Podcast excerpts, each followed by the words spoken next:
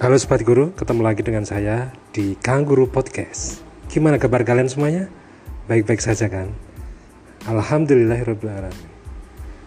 Sobat Guru, mungkin di masa pandemi ini kita masih menghadapi berbagai hal yang mungkin suatu yang baru ya.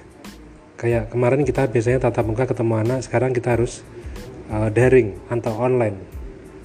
Banyak kelebihan dan kekurangan. Kelebihannya ya itulah, kita tinggal ngasih tugas kita duduk depan komputer beres. Anak ngerjakan kita tunggu otomatis nilai udah masuk. Tapi ya itu mungkin dari apa yang kita ajarkan belum tentu bisa masuk ke mereka.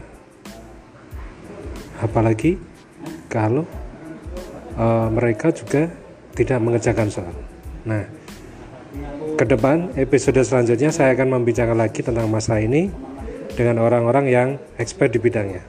Oke, sampai di sini dulu. Assalamualaikum warahmatullahi wabarakatuh.